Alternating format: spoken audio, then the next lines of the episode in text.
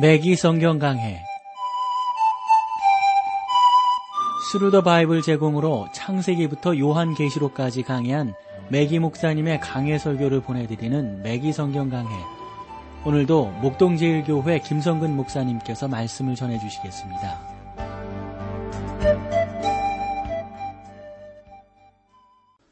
여러분 안녕하셨습니까? 매기 성경 강해 자 오늘도 여러분들을 호세아서로 모시겠는데요. 오늘 호세아서 4장 14절 말씀부터 함께 하겠습니다. 이제 4장 그 말씀들을 이렇게 쭉 보면 4장에서 14장까지는 어, 나름대로 그 당시의 죄악상이 어떠한가를 이제 선지자 입장에서 본 것보다도 그 사실 자체를 보고 있는 것을 우리가 앞서 그 4장 말씀을 보면서 살필 수가 있었습니다. 4장 14절입니다. 너희 딸들이 행음하며 너희 며느리들이 간음하여도 내가 벌하지 아니하리니 이는 남자들도 창기와 함께 나가며 음부와 함께 희생을 드림이니라. 깨닫지 못하는 백성은 패망하리라. 하나님께서는 율법에 대한 무지가 변명의 사유가 될 수 없다는 것을 말씀하고 계십니다. 하나님께서는 지금 이렇게 말씀하고 계십니다. 이 백성이 심각한 죄에 빠져 있지만 나는 지금 그들이 범하고 있는 죄에 대해 그들을 심판하지 아니하리라. 내가 그들을 심판하는 것은 그들이 살아계신 참 하나님과 나의 법도에서 떠났기 때문이라. 백기 목사님이 이런 예를 드시는데 참 이것도 의미가 있다 싶어서 여러분들에게 소개를 하면 미기 목사님께서 골프장에서 2인 1조의 경기를 하기 위해서 당신의 친구 두 명, 그러니까 다 이제 목사님들이세요. 함께 이제 들어가서 어, 경기를 하는데 어떤 사람들이 이런 말을 한 적이 있었다는 겁니다. 그러자 아, 그 친구분이 자기가 너무 많은 죄를 범했기 때문에 반드시 지옥에 갈 것이라고 말했다는 거예요. 따라서 미기 목사님께서 그 친구에게 이제 상대방 친구죠. 목사가 아닌 그런 친구죠. 그 양반에게 당신이 지은 죄 때문에 지옥에 가지는 않습니다. 라고 아주 담대하게 말씀해 주셨다는 거예요. 그랬더니 그 양반이 하는 말이 지, 제가 지옥에 가지 않는다니 그게 무슨 말씀인가요? 그것은 목사님의 생각 아니신가요? 이렇게 말을 했다는 거예요. 그때 메기 목사님이 다시 그것은 우리의 생각이 결코 아닙니다. 당신이 지옥에 가는 것은 예수 그리스도를 구주로 영접하지 않았기 때문입니다. 당신이 죄를 지었기 때문에 지옥에 가는 것이 아니라 예수 그리스도를 영접하지 않았기 때문입니다. 이렇게 거듭해서 반복 말씀해 주셨다는 거죠. 이스라엘이 심판을 받는 것은 그들의 음란 행위 때문이 아닙니다. 그들이 살아계신 참 하나님을 믿지 않았기 때문이에요. 벗어났기 때문이에요. 여러분, 요 의미를 좀 더 정확히 여러분들이 받아들이시고 알으셔야 되겠어요? 4장 15절을 볼까요? 이스라엘아 너는 행엄하여도 유다는 죄를 범치 어, 말아야 할 것이니라. 너희는 길갈로 가지 말며 벳 아웬으로 올라가지 말며 여호와의 사심을 가리켜 맹세하지 말지어다. 하나님께서는 내가 유다 왕국으로 하여금 범죄치 않도록 그들을 붙들리라. 내가 그들을 아, 심판하지 아니하리라. 그러므로 유다야 너희는 이스라엘이 이곳에 세운 금송아지를 숭배하지 말지어다. 라고 지금 강력하게 말씀하고 계십니다. 4장 16절로 가보겠습니다.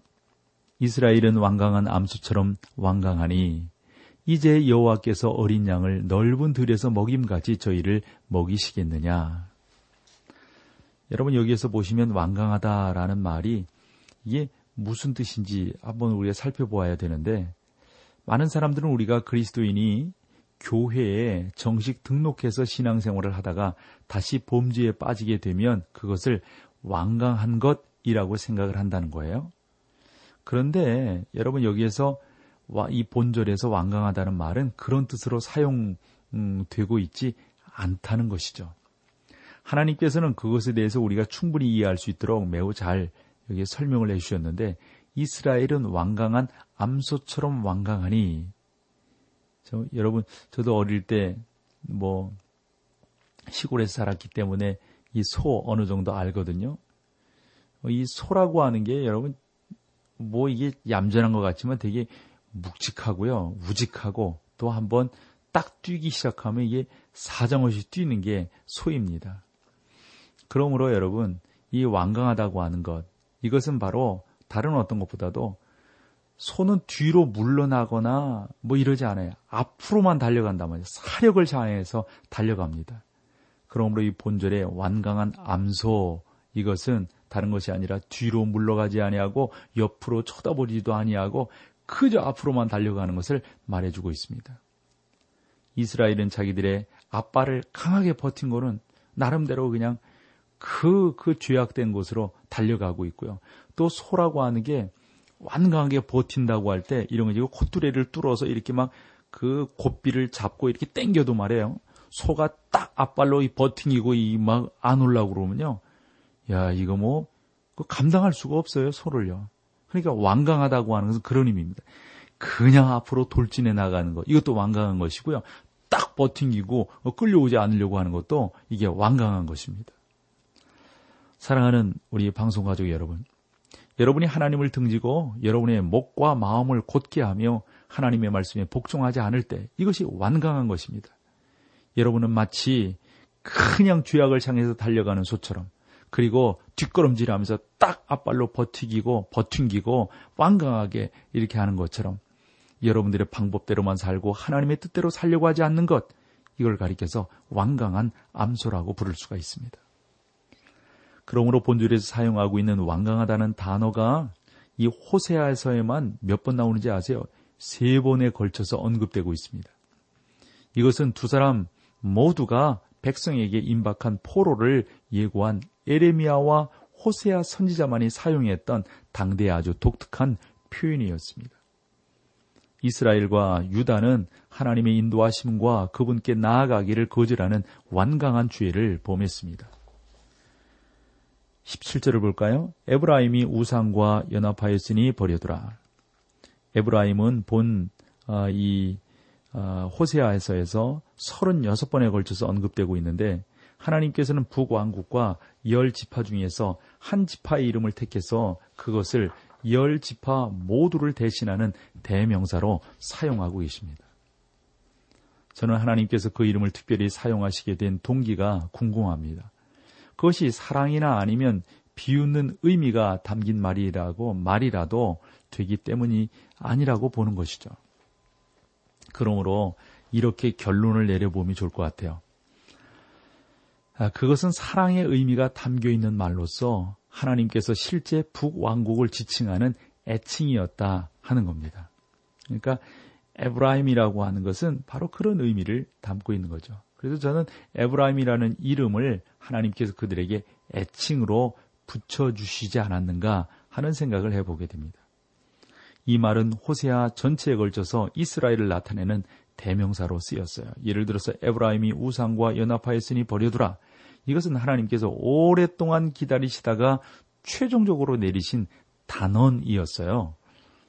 인간이 하나님의 말씀을 듣기를 거부하며 계속 뒷걸음칠 때 하나님께서는 더 이상 그에게 말씀하지 아니하셨던 거죠. 18절을 볼까요? 저희가 마시기를 다하고는 행음하기를 맞이 아니하며 그 백성들은 수치를 기뻐하느니라. 저희가 마시기를 다하고는 그러니까 사랑하는 우리 애청자 여러분, 여러분도 계속해서 뭐, 뭐 예를 들어서 술을 마신다면 여러분 얼마든지 알코올 중독자가 될 수 있다는 것 우리가 다 알지 않습니까? 뭐를 우리가 하면 거기에 빠지게 된다고요. 그러니까 중독이라고 하는 것은 단순한 병이 아니라 무서운 죄라고 하는 것을 우리가 알게 됩니다. 행음하기를 맞이 아니하며 그 백성들은 수치를 기뻐하느니라. 한 가지 안타까운 사실은 우리나라에 나름대로 이러한 일들을 잘 감당해야 될 사람들이 감당치 못하고 음행을 마다하지 아니하고 그 백성들은 수치를 기뻐하게 되니 이게 여러분 얼마나 안타까운 일이에요. 이런 면에서 우리 교회가 더 힘을 다해서 온전한 길에 올바른 길에 쓰려고 노력을 해야 되겠죠. 한 절 더 보고 우리 찬양 나누실까요? 4장 19절입니다. 바람이 그 날개로 저를 아, 싸나니 저희가 그 제물로 인하여 수치를 당하리라. 하나님 외에 다른 우상을 숭배하는 자들은 그것에 날려 사라질 것입니다. 하나님께서는 이스라엘이 우상에게 바친 제물로 인해 수치를 당하게 되리라는 것을 말씀하고 계십니다. 자, 여기서 우리 찬송 함께하고 계속해서 말씀을 나누겠습니다.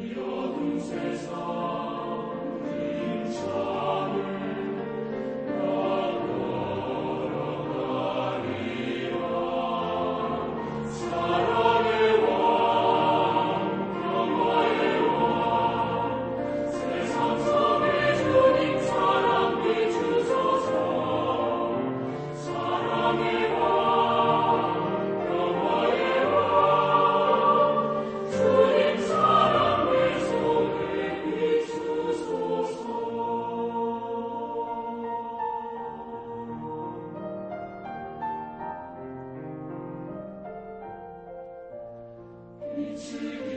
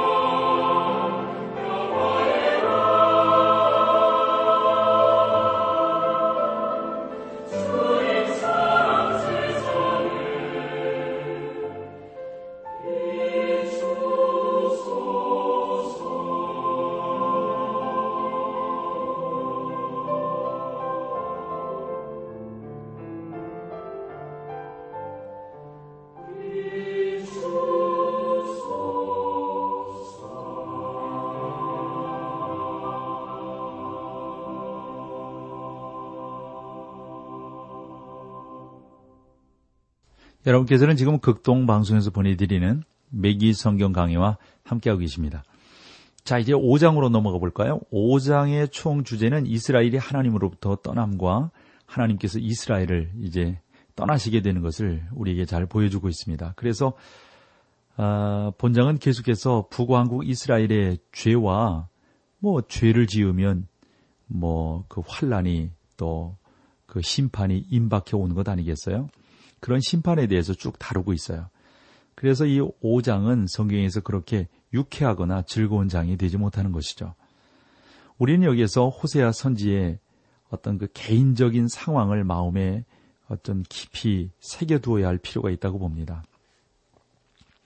그 호세아 선지자는 그 젊은 시절 창녀를 그 사랑하게 되었고 아름다운 여자와 사랑에 이제 빠지게 되지만 그것은 뭐 겉으로는 아름다운지 모르지만 얼마나 부끄러운 일이었습니까?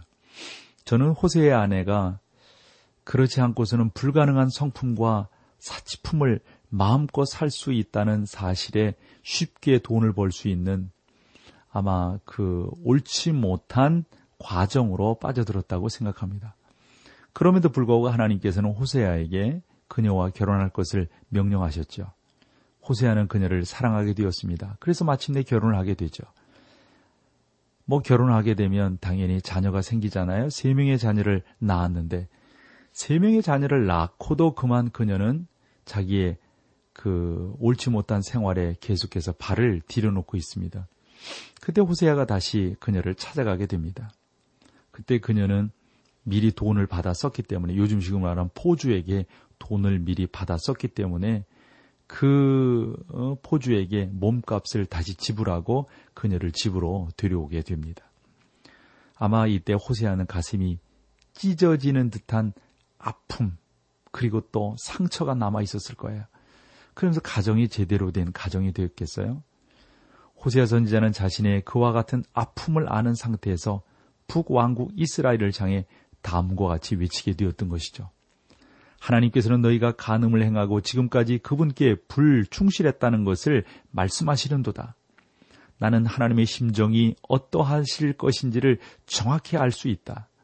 왜냐하면 자기가 그랬으니까. 그래서 하나님께서는 너희를 사랑하시기를 사랑하시기 때문에 결코 버리시지 않겠지만 너희의 죄에 대해서는 반드시 심판을 하실 것이다. 여러분 이게 성경이에요. 그저 용서하시는 것이 아니라 분명히 책임을 물으신다고 하는 사실을 우리가 알아야 되는 것이죠. 이스라엘이 하나님으로부터 떠남과 하나님께서 이스라엘을 떠나심을 우리가 여기서 볼 수가 있습니다. 하나님께서는 이스라엘의 지도자인 제사장과 왕들을 강하게 책망하심으로 이 호세아서를 호세아서 5장을 시작하고 있는데 1절을 한번 봐보세요. 제사장들아 이를 들으라 이스라엘 족속들아 깨달으라 왕족들아 귀를 기울이라 너희에게 심판이 있나니 너희가 미스바에서 올무가 되며 다볼 위에서 친 그물이 됨이라. 미스바는 북왕국의 남서쪽에 위치해 있고 다볼은 북왕국의 북동쪽에 있는 아마 그 다볼산을 가리킨다고 보겠죠. 이게 일반적인 성경의 해석이니까요. 다시 말해서 이스라엘 백성은 어디든 푸른 나무만 있으면 그곳에서 우상 숭배를 했다 하는 것입니다. 그러니까 뭐 이스라엘에 푸른 나무 숲이 그렇게 많겠어요? 라고 본다면 뭐 전국적으로 뭐 조금만 푸른 그런 나무만 있어도 우상 숭배를 했다고 하는 이러한 어, 나름대로의 판단을 하게 되는 것이죠. 하나님께서는 나라의 대표적인 지도자들인 이 제사장들과 왕에게 말씀하고 계십니다. 우리는 바로 뭐 이 5장 앞인 4장에서 백성이나 제사장이나라고 하나님께서 말씀하신 것을 보아왔거든요. 백성의 본이 되어야 할 제사장들이 이스라엘 사회에서 신분이 가장 낮은 사람보다도 그 도덕성에서 못했다고 한다면 여러분 이게 되겠어요?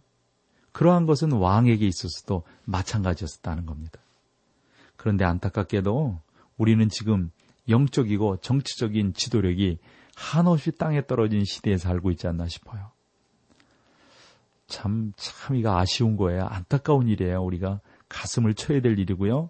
이거 회복하는 일에 우리가 최선을 다하지 않으면 안 됩니다. 신학적으로도 자유주의 물결이 판을 치는 시대에 우리가 살아가고 있고요.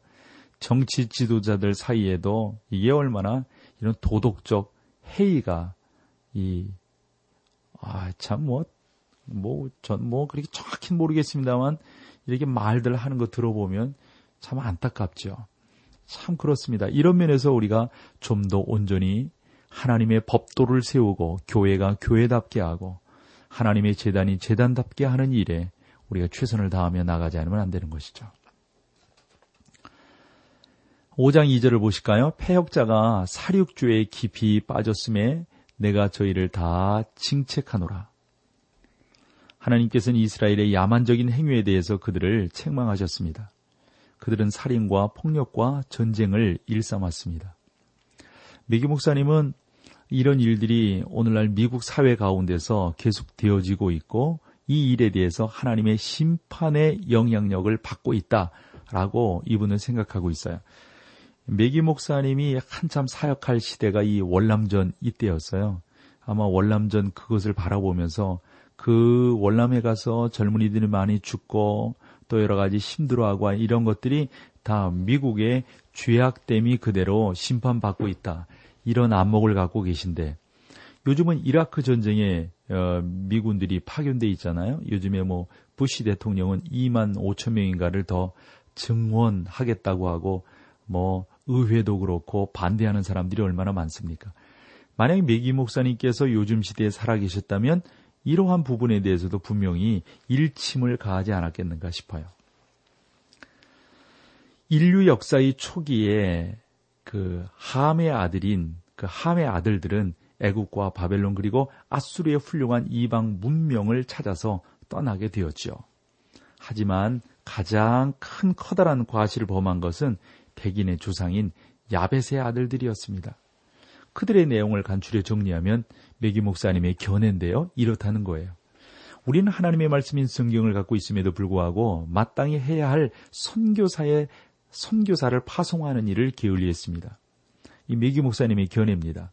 우리는 중국의 하나님의 말씀을 전파하는 일에 거의 신경 쓰지 않았고 그 결과 하나님께서는 중국 선교의 문을 닫으셨습니다. 그러니까 뭐 오래전 일이죠. 중국이 공산화된 그러한 과정을 말합니다. 비기 목사님은 중국 선교의 문을 닫은 것은 공산주의가 아니라 하나님이라고 이분은 확신하고 있어요. 그러면서 어, 이 미기 목사님은 베트남에 그 성경책을 보내지 않았기 때문에 베트남에서도 그와 같은 일들이 계속 되어지고 있다 하는 그런 지적도 하고 있습니다. 그러니까 우리가 이런 말씀들을 보면서 나름대로 징책을 받는다고 하는 것은 우리가 하나님의 자녀로서 그 역할들을 잘 감당하지 않기 때문에 이러한 징계 가운데 빠지게 된다. 우리가 이렇게 볼 수가 있는 것이죠. 호세아서 5장 3절 4절 말씀 보실까요? 에브라임은 내가 알고 이스라엘은 내게 숨기지 못하나니 에브라임아 이제 내가 행음하였고 이스라엘이 이미 더러웠느니라. 저희의 행위가 저희로 자기의 하나님에게 돌아가지 못하게 하나니 이는 음란한 마음이 그 속에 있어 여호와를 알지 못하는 까닭이라. 어, 저는 앞에서 에브라임이란 이름이 하나님께서 이스라엘 족속을 칭하기 위해 택하신 애칭이다라는 말씀을 드린 적이 있어요. 이 에브라임은 여러 지파 가운데 한 지파의 이름이었지만 하나님께서는 그것을 북왕국 열 지파 전체를 나타내는 대명사로 사용하셨단 말이에요. 그런데 저는 하나님께서 북왕국 열 지파를 나타내는 이름으로 에브라임을 택하신 것에는 또 한 가지의 다른 이유가 있다고 생각을 해요. 그것은 최초의 금송아지가 에브라임에 의해서 베델에 세워졌기 때문이라고 봅니다. 그리고 여기에서 사마리아에 또 이어서 그 사마리아에 세워지게 되잖아요. 그러니까 에브라임 지파 그리고 이 베델과 그다음에 사마리아 이, 이 이쪽 가운데 이 어떤 그 어, 나름대로의 영적인 그러한 일들이 벌어지게 된다고요. 이 지역은 에브라임 및 북왕국의 다른 지파들과 함께 하나님께 반역을 했습니다. 우상 숭배는 이스라엘 민족이 범한 무서운 죄였지만 에브라임은 우상 숭배의 중심이었어요. 그래서 북이스라엘을 에브라임이라는 애칭으로 쓰는 이유는 바로 거기에 있는 것이죠. 또 보시면 에브라임은 내가 알고 이스라엘은 내게 숨기지 못하나니 에브라임아 이제 내가 행음하였고 이스라엘이 이미 더러웠느니라. 하나님의 이러한 말씀에는 매우 포괄적인 의미가 함축되어져 있습니다. 금송아지 우상이나 바알신에 대한 숭배가 에브라임 지파에서 행해졌지만 그것은 북 왕국의 열 지파 전체를 더럽혔을 뿐만 아니라 나아가서는 그것의 영향이 남 왕국에까지 미치게 되었다 하는 겁니다. 이러한 죄는 하나님의 말씀과 그분을 알지만 하나님으로부터 떠나 더 이상 그분을 알거나 예배하지 않는 백성이 범한 것이었습니다. 그로 인해 나라 전체가 엄청난 부도덕과 타락에 빠져들게 되었습니다. 그것은 자연 환경까지 파괴시키게 되었던 것이죠. 하나님께서 그 땅과 그곳의 짐승까지 더럽혔다고 말씀하시는 데는 그러한 이유가 있습니다. 그래서 저는 하나님의 저주가 그런 면에서 보면 오늘날까지 그 땅에 계속되어 있다고 생각합니다. 그래서 이사야서 35장 1절을 보면 광야와 메마른 땅이 기뻐하며 사막이 백합화 같이 피어 즐거워할 것이며 란 말이 실현되기까지는 어떤 면에서 보면 아직도 많은 시간이 지나야 되지 않겠는가 하는 생각을 가져봅니다. 참 우리가 하나님 앞에 순종하며 살아가는 게 복입니다. 말씀을 순종치 않으면 화가 임하고 징계가 임하게 된다고 하는 것 우리가 다시 한번 기억해야 되겠습니다. 오늘 여기까지 하죠. 함께 해주셔서 고맙습니다. 매기 성경 강해 지금까지 Thru the Bible 제공으로 창세기부터 요한계시록까지 강해한 매기 목사님의 강해 설교를 목동제일교회 김성근 목사님께서 전해주셨습니다. 이 시간 방송 들으시고 청취 소감을 보내주신 분께는 나침반 출판사에서 신앙서적을 보내드립니다. 청취 소감을 남겨주실 분들은 극동방송 홈페이지에 매기 성경 강해로 들어오셔서 사연을 남겨주시거나 문자로 참여하실 분들은 한 통에 50원의 유료 문자 샵 1069, 샵 1069번으로 보내주시기 바랍니다. 매기 성경 강해 오늘 순서를 마칩니다.